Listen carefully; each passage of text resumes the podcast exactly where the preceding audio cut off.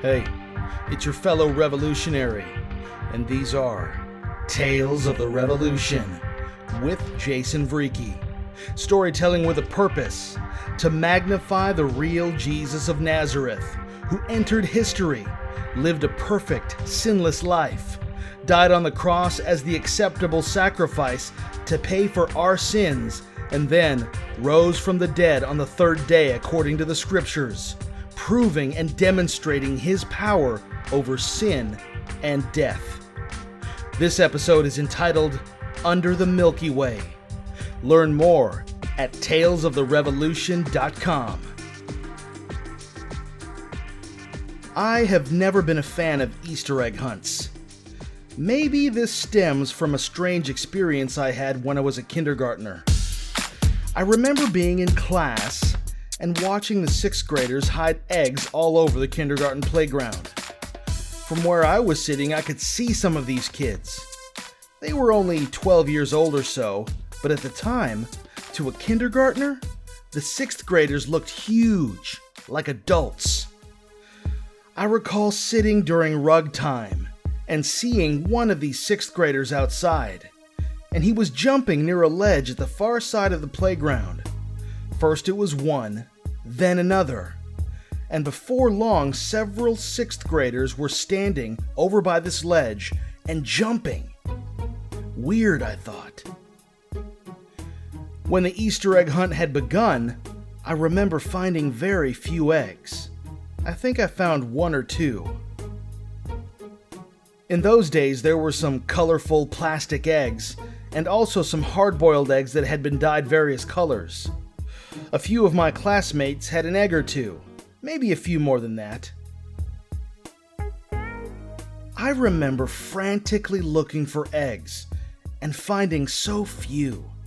In fact, I vividly recall running over where I saw some bright colors, but they were simply empty plastic eggshells. I was so disappointed, having found so few eggs, and I didn't find any real eggs. The fake eggs I did find, I remember having some pretty bad jelly beans inside, black licorice flavor, and the like. I remember seeing one of my classmates with a real hard boiled egg, eating it. And when I asked him about it, he said, This is the only one I found. Why had we not found many eggs? Toward the end of the day, I remember seeing our teacher over by the ledge where the sixth graders were jumping up and down, and she was scolding them, visibly upset. I don't remember exactly what the teacher said to these sixth graders, but it was something to the effect of, Why did you hide the eggs where the kids couldn't see them, let alone even reach them? These older kids had been jumping up and hiding eggs on the ledge that was nearly 10 feet high. They were practically throwing them up there. A few months later, I remember riding away from school in my dad's car, and I glanced back at the building, and what did I see on the ledge? Colored eggs. I don't like Easter egg hunts. When I was in kindergarten, the sixth graders hid most of the eggs up on a 10 foot ledge. Hmm. Easter egg hunts? The ledge? Is there a connection?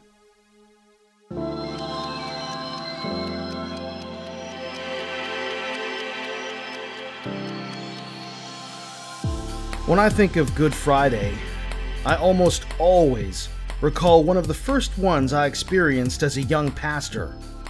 I was employed at a radio station owned by a megachurch, but I was also the college and young adult pastor of a smaller church that was associated with this megachurch. I recall going to the noon communion service at the megachurch, and I was to teach the Good Friday service that night at my smaller home church in San Juan Capistrano.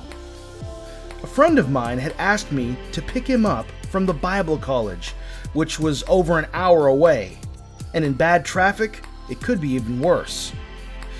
After communion, my friends and I had attempted to pick up our other friend, but traffic to the Inland Empire is a phenomenon.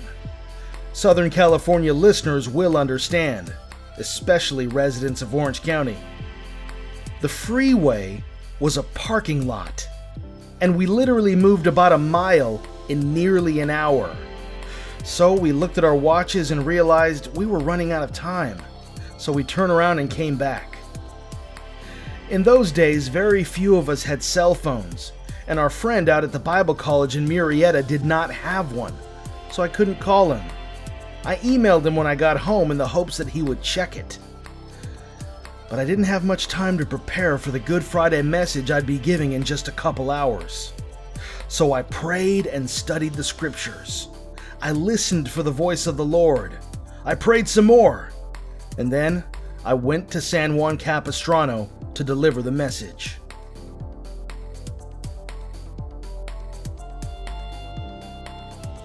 One of the most vivid descriptions of Good Friday in the Bible. And some of the best descriptions of it are not actually found in the New Testament, but they're found in Psalm 22, which was written a thousand years prior to the day, and also Isaiah 52 and 53, roughly 700 years. And it's amazing how Bible prophecy, especially Psalm 22, will speak of the crucifixion. He says, My hands and my feet were pierced. About a thousand years, not only before Christ was ever born or crucified, but before crucifixion was used as a death penalty. It's amazing. I think God knows what He's doing. And He writes prophecy, history in advance. And tonight we're going to take a look at Good Friday, the night Jesus Christ, the day Jesus died for our sins, that we might have life. You know, I grew up as a nominal Catholic. We didn't go to church much, but I understood a little bit. But I never fully understood why Good Friday was Good Friday. People would say, Yes, Jason, Good Friday is the day Jesus Christ died. And I thought, What's so good about that? This innocent man was betrayed, beaten, and murdered. That's good. But I didn't fully understand What we're going to see tonight Good Friday is not only good, it's necessary. And it is indeed good. It reminds me of a trip I took a couple years ago to New York to share the gospel, and I was speaking to this Islamic man. Good guy, I'm sure. But he disagreed with me. He didn't think Jesus was crucified. And immediately this light turned on. I call it the Holy Spirit, call it what you want.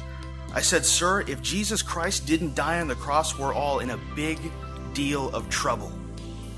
We're all in a lot of trouble if he didn't die on the cross, and we're going to see why. Number one, of course, what? The Bible tells us we all have sinned. Every single one of us. I used to think I live by the Ten Commandments. I'm a good guy, I'm not a sinner. But when you read the Bible and its own testimony of the law, the Ten Commandments, or any other commandment found within the pages of Scripture, it says that the law was given, that every mouth would be stopped, and that all would become guilty before God. And there's evidence to support that.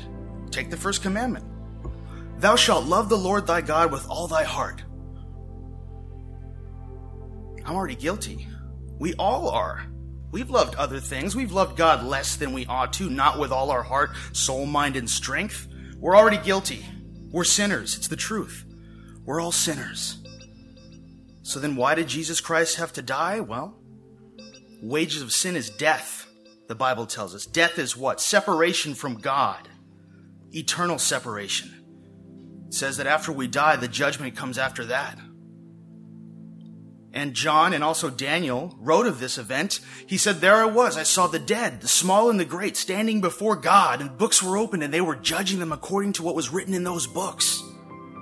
It could have been the book of the law and the book of the deeds of your life, and they don't quite match up, do they? I've lied, I've stolen, I've cheated. I've disrespected my parents. They'll tell you that. And we're guilty, all of us. The wages of sin is death, eternal separation from God. But it also says the free gift of God is eternal life. The free gift of God through Jesus Christ our Savior. It says in Leviticus and elsewhere where it's quoted that without the shedding of blood, there is no remission for sins. And that's what happened on Good Friday the shedding of Jesus Christ's blood. The Son of God, not only that, God the Son, God in human form. Isaiah chapter 52 on through 53. We're going to go through this rather quickly. Look at verse 13 because I just love reading through these scriptures. and seeing the magnitude of God's love for us. He said that God so loved the world that he gave his only begotten Son, that whoever believes in him should not perish, but have everlasting life. That's how your sins are taken care of. Look at verse 13 of Isaiah 52. Speaking prophecy 700 years in advance Behold, my servant shall deal prudently. He shall be exalted and extolled. The word extolled means lifted up, as in on a cross. He was extolled. And he will be very high. Just as many were astonished at you, so his visage was marred more than any man. He was beaten beyond recognition prior to even being crucified. He took that for us as well. And his form more than the sons of men, which is an idiom to explain that he no longer looked human by the time they were done with him. So you may often hear it said that The Passion of the Christ was a good movie, but I could still see that it was Jim Caviezel and that he still looked human. In other translations, it says you could scarcely recognize him as a human being. That's how much he loves us. He said, Greater love has no one than this, that he would lay down his life for his friends. And it says that scarcely for a righteous man would one die, yet perhaps for a good man would one even dare die. But God demonstrates his own love toward us in that while we were sinners, enemies, alienated, Christ died for us. It's hard to find a passage in the Bible about God's love where he doesn't also talk about his sacrifice. That's the source. That's how you know he loves you. How does he know he died for you? People don't normally do that, especially for sinners. For an enemy, he died for. We were enemies, alienated from God by our sin. Let's press on to verse 15. So shall he sprinkle many nations. Kings shall shut their mouths at him. For what had not been told them, they shall see, and what they had not heard, they shall consider. And verse 1 of chapter 53, I think, is a very important verse. He asks the question Who has believed our report? Who has believed it? Because the Apostle Paul says it's by grace through faith, through believing, that you're saved, not of works. It's a gift of God, lest anyone should boast. He freely gives us eternal life when we have faith, when we believe in His report.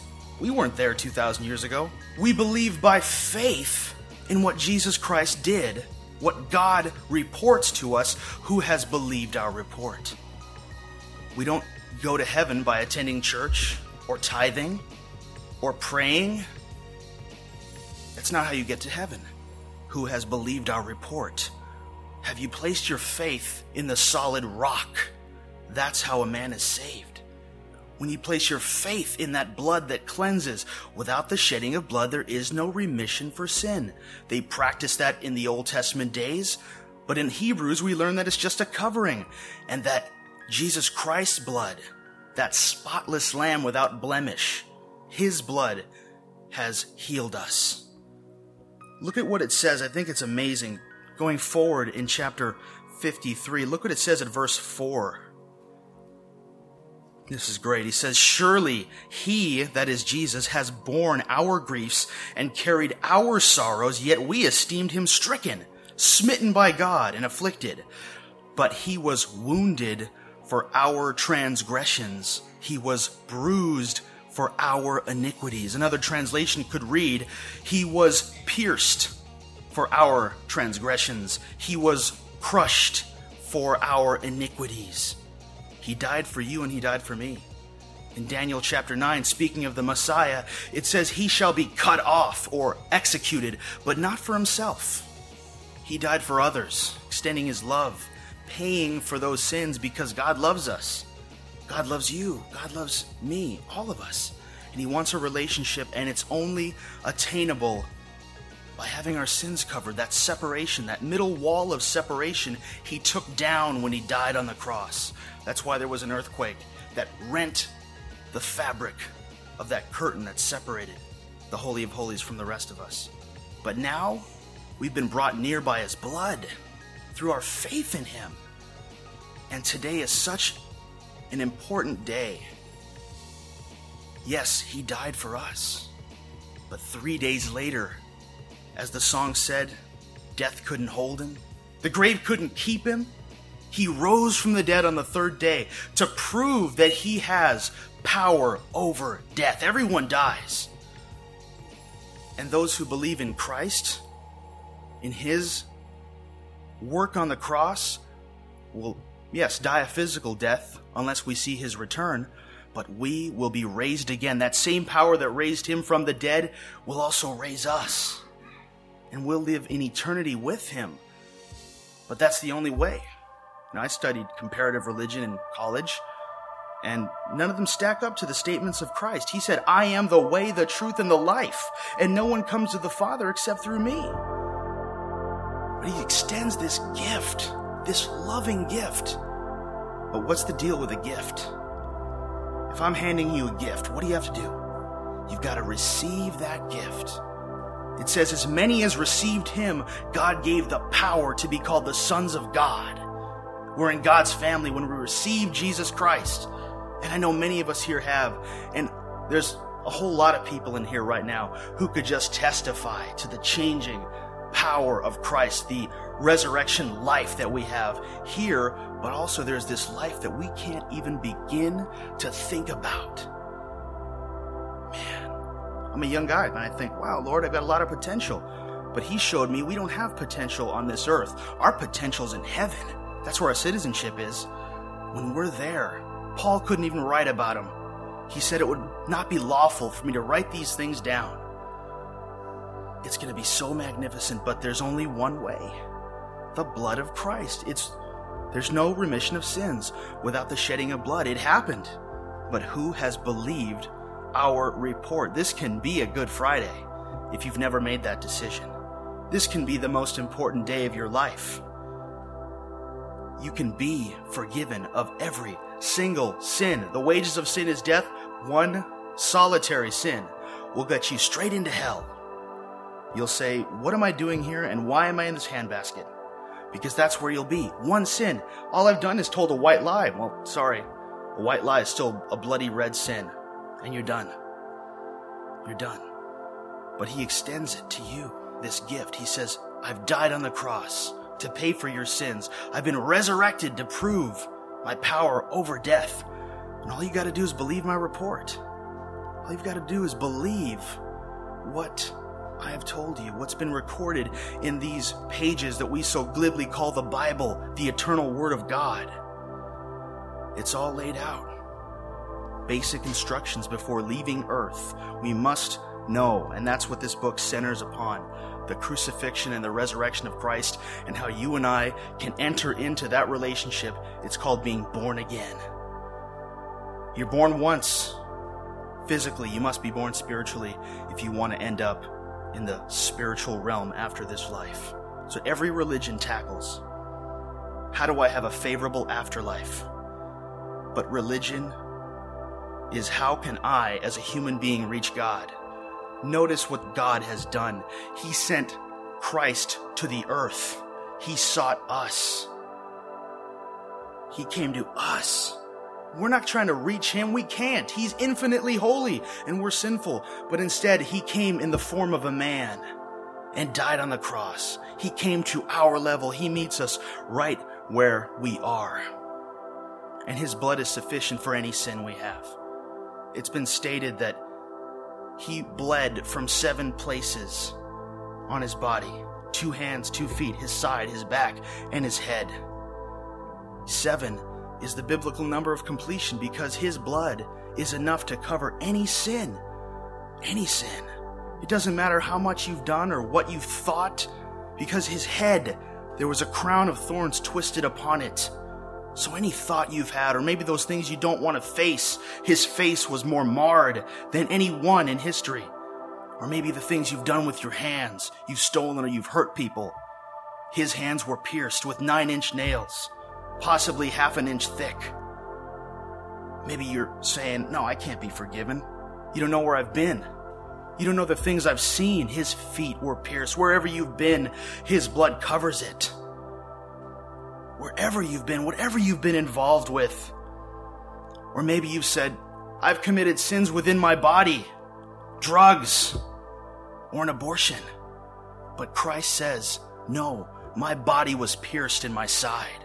Whatever sin you've committed in your body, it will be forgiven if you place your faith in my blood. Any sin. Jason, I've turned my back on God so many times. I was offered salvation and I blew them off. I've done it. All through my younger years, I turned my back. I didn't want anything to do with God. If God wants to control my life, forget it. I have a feeling that that's what He wants to do.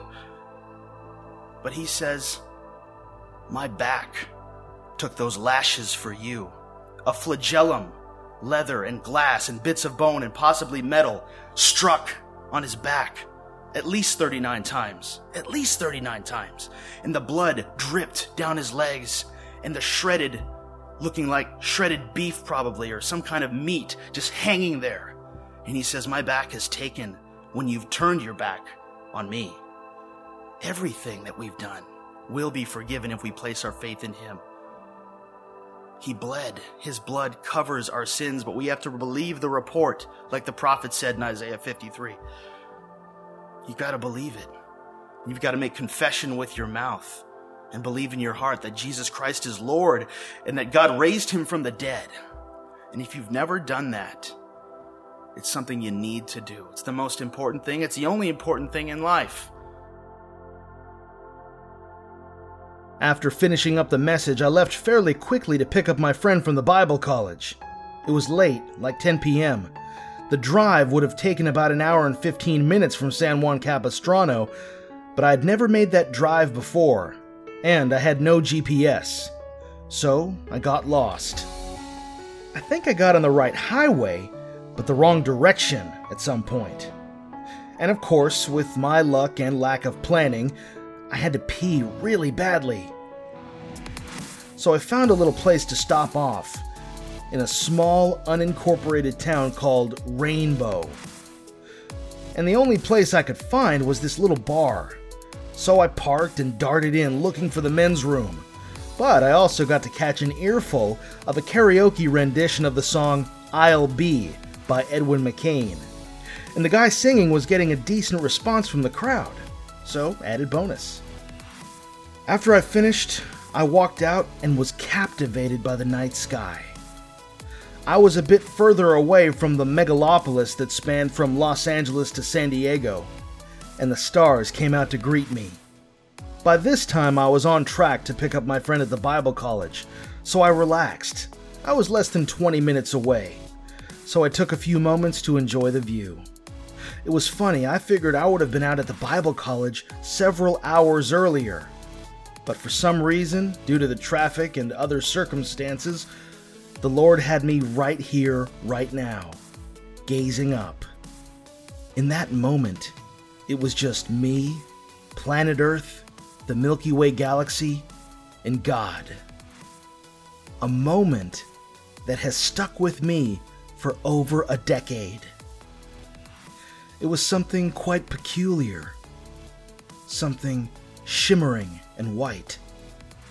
It led me there, despite my destination, under the Milky Way that night. I'm singing for you. Oh, okay, go ahead. There is power in the name of Jesus. There is power in the name of Jesus. There is power in the name of Jesus. Hey! Well, it's about that time. The end of the show. But don't be sore. More amazing stories are waiting for you at talesoftherevolution.com. And remember, subscribe to the podcast on iTunes, Stitcher, Google Play Music, or anywhere you find podcasts. I like Beyond Pod, but that's just me. Search for Tales of the Revolution with Jason Vreeke on YouTube as well. It's a simple static image to go along with what you hear. And while you're at talesoftherevolution.com, be sure to sign up for email updates. If you do, you'll receive exclusive bonus content not available anywhere else. Thank you so much for listening to Tales of the Revolution with Jason Vreeke. This episode is entitled Under the Milky Way. Until next time, glorify the one who created the worlds and the galaxies as you live the revolution.